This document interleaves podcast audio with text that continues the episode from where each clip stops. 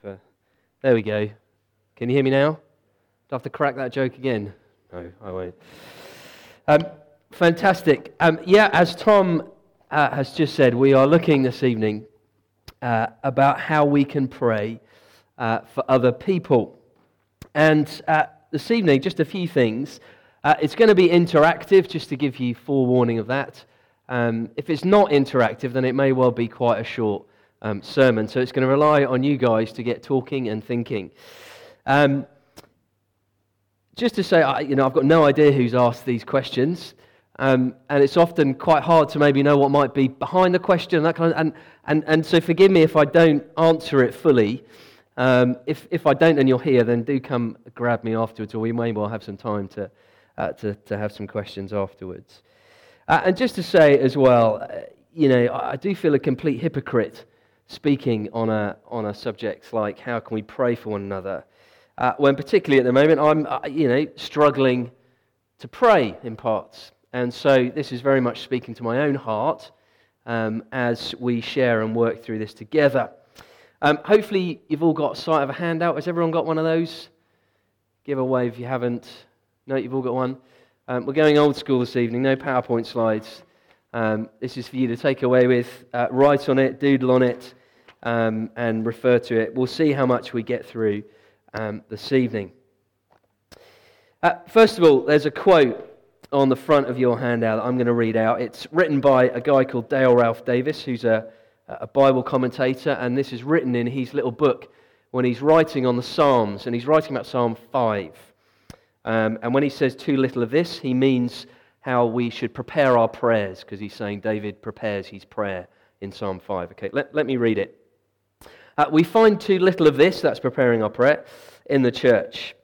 We don't order our prayers. We simply start in with our religious rattling and easy Christian cliches. We just want to thank you, Lord. We're just really glad to be here. Uh, we ask you, Lord, to just give us a really good time in your presence. Just help us to worship you in spirit and in truth. Brackets, how many ponder what that means in John 4? Has it perhaps become an empty phrase that simply makes excellent filler? Um, tonight, and we'll be careful to give you all, all the honor and glory, blah, blah, blah. Then, if we need to pad the prayer or to boost its earnestness, we can always insert Father or Lord every third or fourth word. Um, go ahead, surely God's not too interested in our keeping the third commandment anymore. I suppose some might call this free prayer. It's certainly free. I doubt if it's prayer.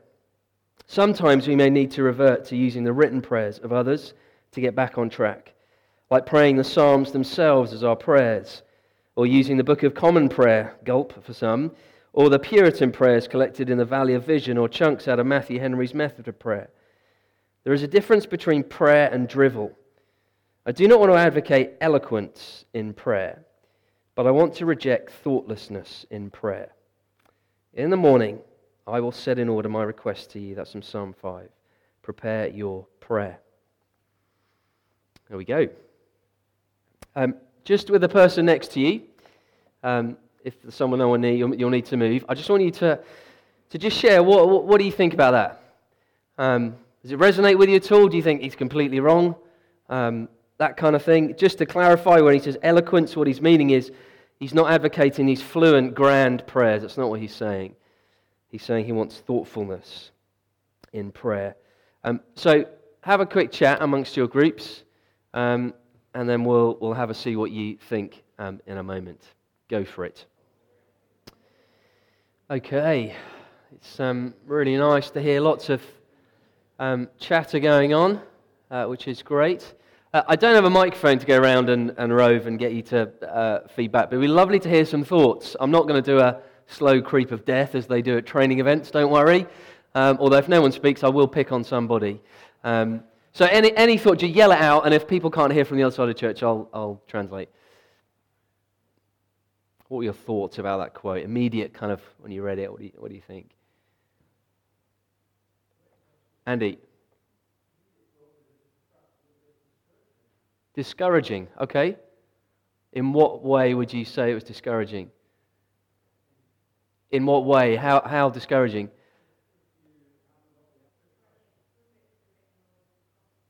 You? Ah, interesting. Nice. I like being provocative. This is good. It's not my church. I can just leave.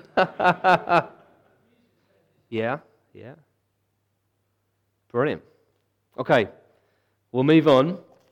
Um, I, yeah, I mean, it's deliberately provocative. I think, Andy, just to pick your point, I think he was, he said he's not advocating eloquence in prayer, but it's more a, a thoughtfulness, is what he's saying, on the back of kind of um, Psalm 5. Uh, but we'll, we'll unpack maybe a little bit of that as we, as we go on. It was certainly a challenge to me when I read it. Um, I know that I do not prepare my prayers. Um, you know, I'll sit down in the morning with my mug of coffee in bed and I'll read my Bible and I'll, I'll, I'll do that and then I'll pray and then my mind will start wandering and thinking about what I've got to do and all this kind of stuff. And so I suppose what I want to do this evening is to, to, to nick a phrase from Dale Ralph Davis is, is how can we avoid, if you like, the drivel? How can we pray for others? What should be the substance of our prayers? Um, riffing a lot out of this book, uh, which I thoroughly recommend by Tim Keller, I've dipped in and out over the years on prayer. Um, so taking a fair amount from him. Um, nothing's original, is it? So why reinvent the wheel? Um, two things I want us to think about this evening. Two questions. First of all, why pray for one another? Why do we even do that? Uh, and then, secondly, how do we actually do that? Or what do we do? So, first of all, why pray for one another? That's the first question. You see it in your handout, and the simple reason is it's in the Bible. Um, you look at those two texts I've written there, Ephesians 6 18. Um, just have a look at them uh, and notice at the end the phrase Paul uses and pray in the Spirit on all occasions with all kinds of prayers and requests. With this in mind, be alert and always keep praying for all the Lord's people. Colossians 1 9. Um, for this reason, since the day we heard about you, we have not stopped praying for you. Praying for one another is really important.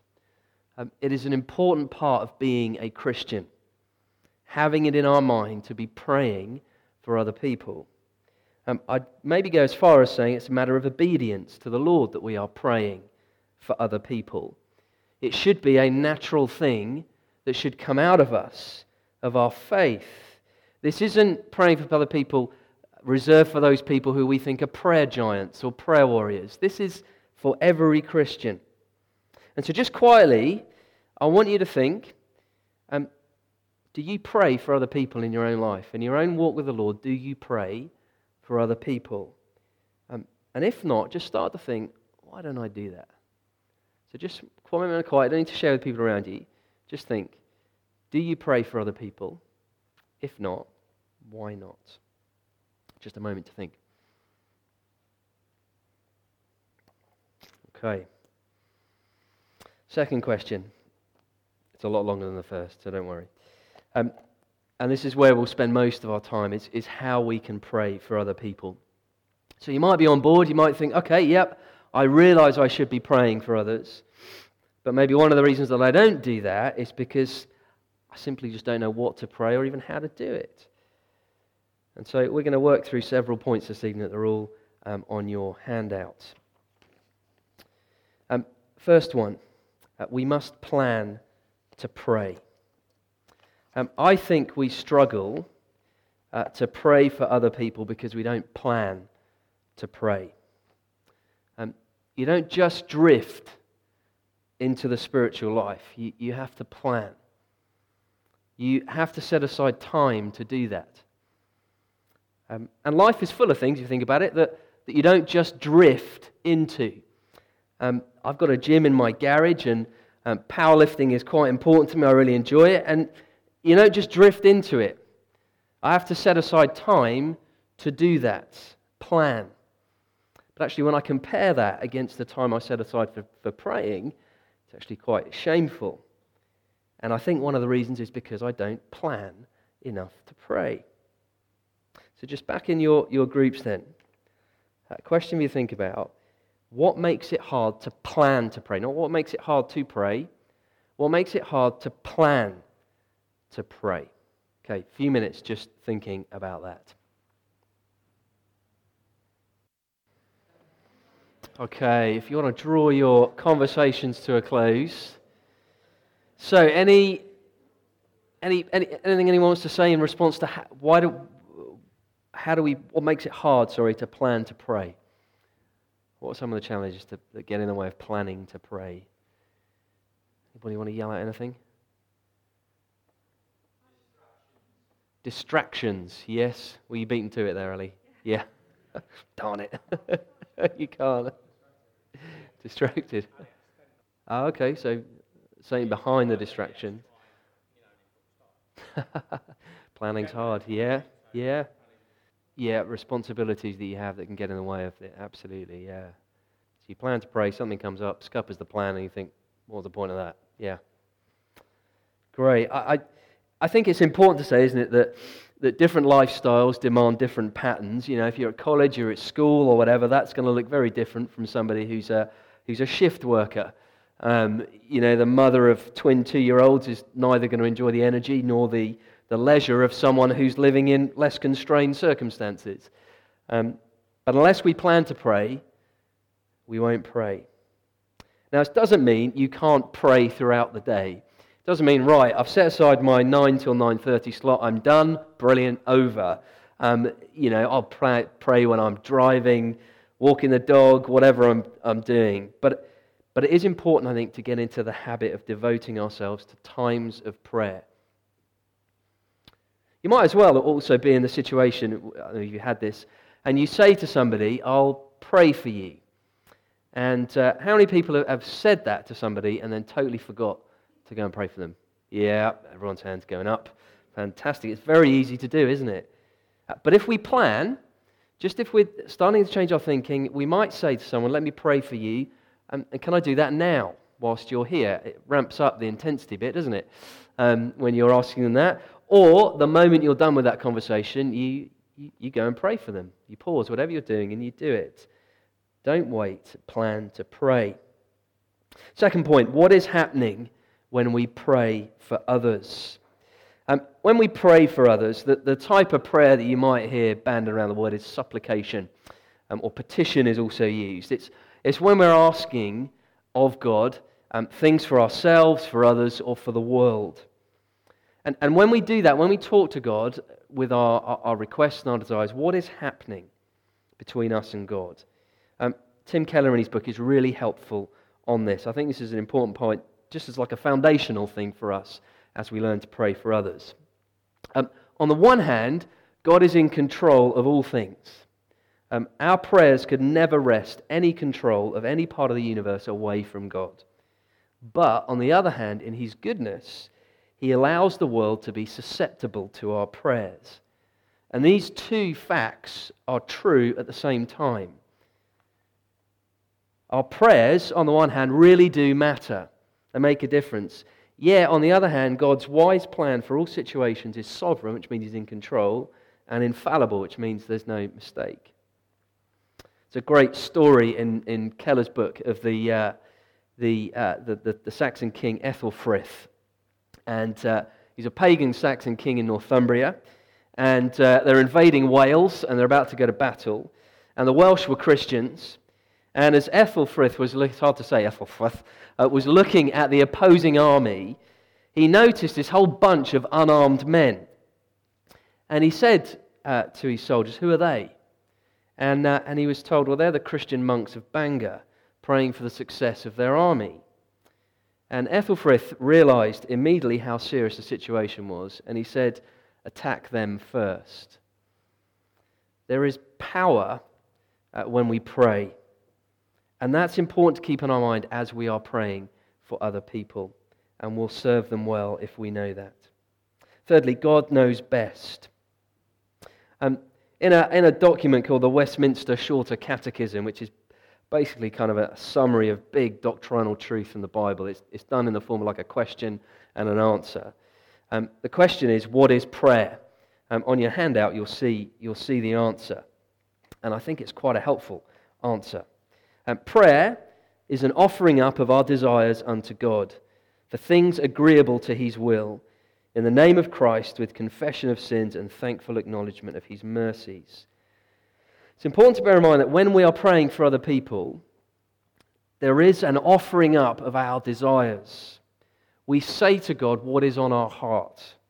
We say to him from our deepest depths what it is that we would like, what we're longing for. Whether that's please heal somebody, please provide, please protect, please comfort, whatever it is. That's that part of the, the answer. But, says there, that word agreeable to his will. We pray knowing that what we may ask may well have wrong motives, um, but also we may well have been mistaken. We are to ask for things that fulfill our desires, but also fulfill God's wisdom and his will. And as you start to pray with this attitude, those two things, um, a guy called J.I. Packer says two, two really helpful um, things can happen as we pray for other people. See, when we begin praying for someone, as part of our prayer, we should lay out before God why we think what we're asking for is, is the best thing. It's almost like a kind of dialogue and an arguing with God. Packer says, telling God why what we have asked for seems to us to be for the best in light of what we know God's own goals to be. It's that idea of just embedding just theolo- theology into our prayers, our knowledge of God, which is all theology means. Rather than just running down a shopping list of things that we want, we reflect on what we desire in the light of what pleases God what grieves him, what he wants for the those, what his desires are.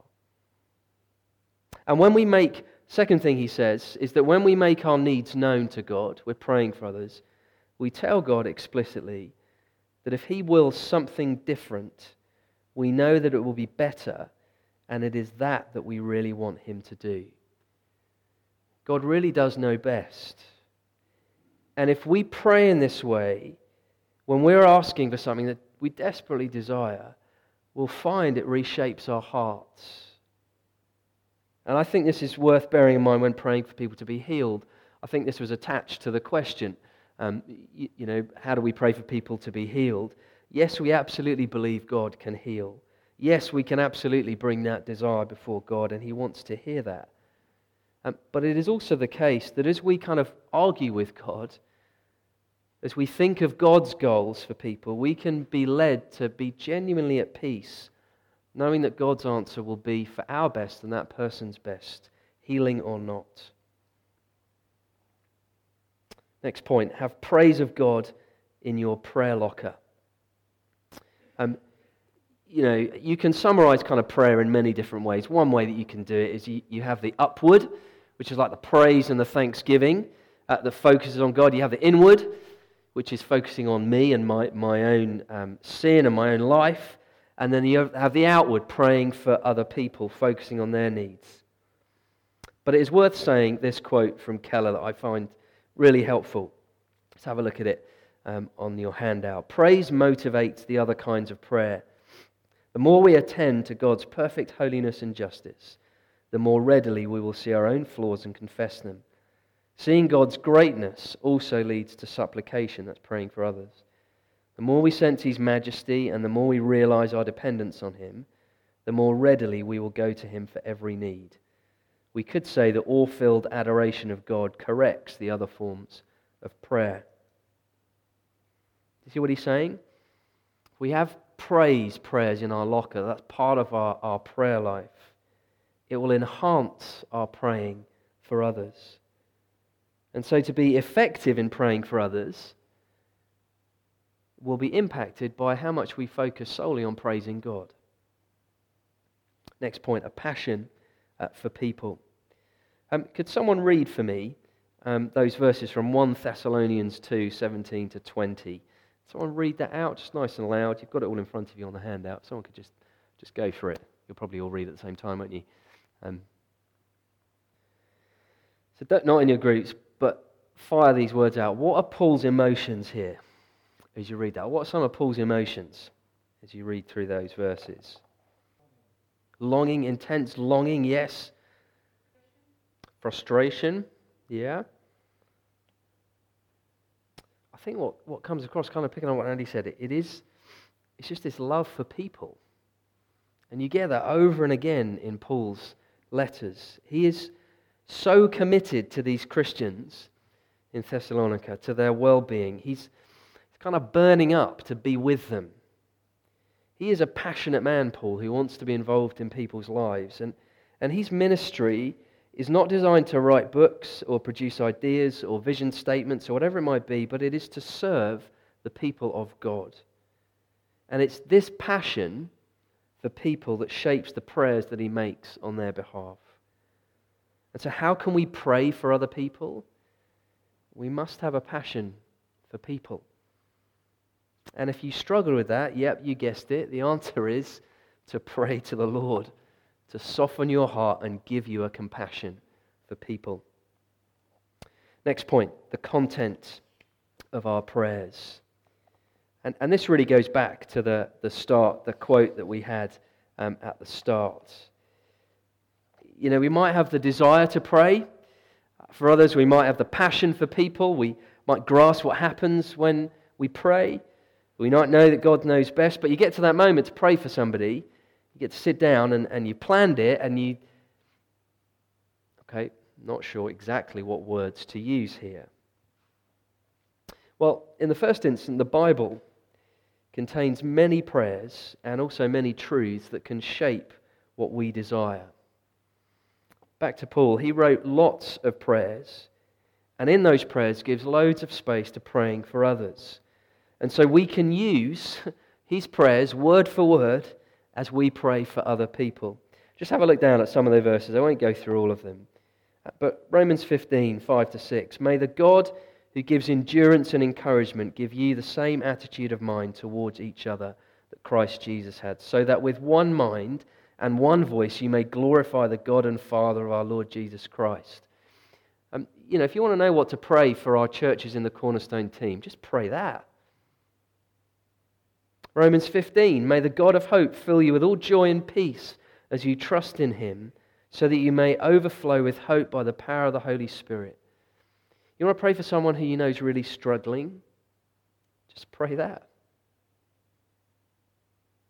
It's interesting, in, in lots of Paul's prayers, yes, we pray for physical needs, but a lot of the stuff he prays for are, are, are spiritual lives.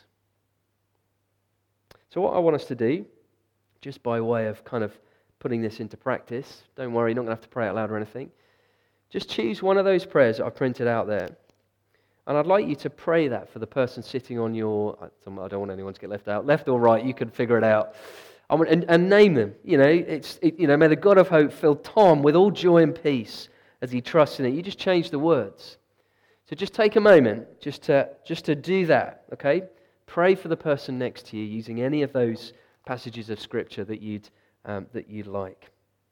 Let's pray. Amen. Um, I've listed there a whole host of, of, of references. There are many, many, many more that are prayers. I mean, there's loads. And, and you, you, you, know, you can go home and, and, and have a read of those. And if you're struggling to know how can I pray for someone, particularly today, just pray that. Just pray those. And then throughout Scripture as well, as we encounter God's Word, we find loads of things that we can use in our prayers. Not necessarily prayers, but, but areas of life that we can pray for other people. Could somebody, I'm going to get you to, to just look up some passages here, they're not on your, uh, your sheets. Could someone look up for me Ephesians 6, 1 to 3, and put your hand up so I know who's going to read it? Someone look it up. Ephesians 6, 1 to 6. Steve, thank you. Can someone look up 1 Timothy 2, 1 to 2. 1 Timothy 2, 1 to 2. Who wants to do that? Ali? Thank you, Ali. Can someone look up Psalm 6, 4 to 6? Psalm 6, 4 to 6. That's easy to remember. Claire, brilliant. Yvonne, you could do Psalm 88, 13 to 18. Brilliant. So we'll just wait for folk to get those and just read them out. What was that? What was yours again? Which icon, Richard, did you ask? Ephesians 6, 1 to 3. Yeah, Ephesians 6, 1 to 3. Steve, do you want to yell out nice and loud? Brilliant. What can you pray if you're a parent for your kids? You can pray that they would delight to honor their mum and their dad, and that they'd realize in doing that that it pleases the Lord. You can just pray that, it's there. Um, 1 Timothy 2. Ali, was that? Brilliant. We can pray for all of those leaders in power in our country, around the world. And you see there, so that we can live peaceful, quiet, godly lives in holiness. There's something to pray. Um, Psalm 6, Claire, is that you? Can you read that for us? Uh, 4 to 6, yes, thank you. Thank you. That is Psalm 6. It's a lament. You know, when you pour your heart out honestly um, to God, you can, you can do that on behalf of others. you can lament on behalf of other people. Um, Yvonne, would you read Psalm 88, 13 to 18 for us? Thank you. Psalm ends saying, Darkness is my closest friend. Uh, when you know someone who may really be struggling, when there's no way out, it seems, you can pray this with somebody to reassure them, you know what, it's okay to feel that way. I could go on. There's a lot of that in the Bible, lots of other things to pray for. But you see the point, right? We need to allow Scripture to inform our prayers. Last point um, cultivate humility. Um, part of the question as well was how can we feel able to ask for prayer? Um, you know, why is it that we might be reluctant to ask for prayer from others? Well, I think, put simply, it's an issue of pride. Our inability, our nervousness to ask for prayer comes because I think we might not seem to want to be weak, might not want to seem weak. It can seem embarrassing to go up to be prayed for because it's admitting and showing to the world and to our closest friends that we can't do it on our own. Um, John Calvin, who was an old theologian of the 16th century, um, he had a big book called his Institutes, and in it he had these rules for prayer, not kind of you must do this, but like guidelines. And one of his rules um, was this you can see it on there the sense of need that excludes all unreality. He's talking about spiritual humility. It's about being brutally honest with our flaws, our weaknesses, and being real. That's the unreality he's telling us to get rid of. It's the side we don't like to show. And so prayer requires this humility. And if we're not able to acknowledge our state, that we need a Savior, that we need grace and forgiveness, if we're not able to admit our doubts and our fears and our emptiness, then we will never ask someone for prayer. Or if we do, it will be to pray for their neighbour's dog or something quite distant. To feel able to ask for prayer, we must be humble isn't that what the church is about? Isn't this place a hospital for sick people? So why do we need to pretend? There's a last point there that says you can use written prayers and you can look at those um, other resources uh, that are there. But that's, that's all I've got. Um, I think we might do some questions, maybe. Tom, um, he'll answer them. Um, yes, you can. I'm going to go now. Um, and I think we may be singing. Is that right?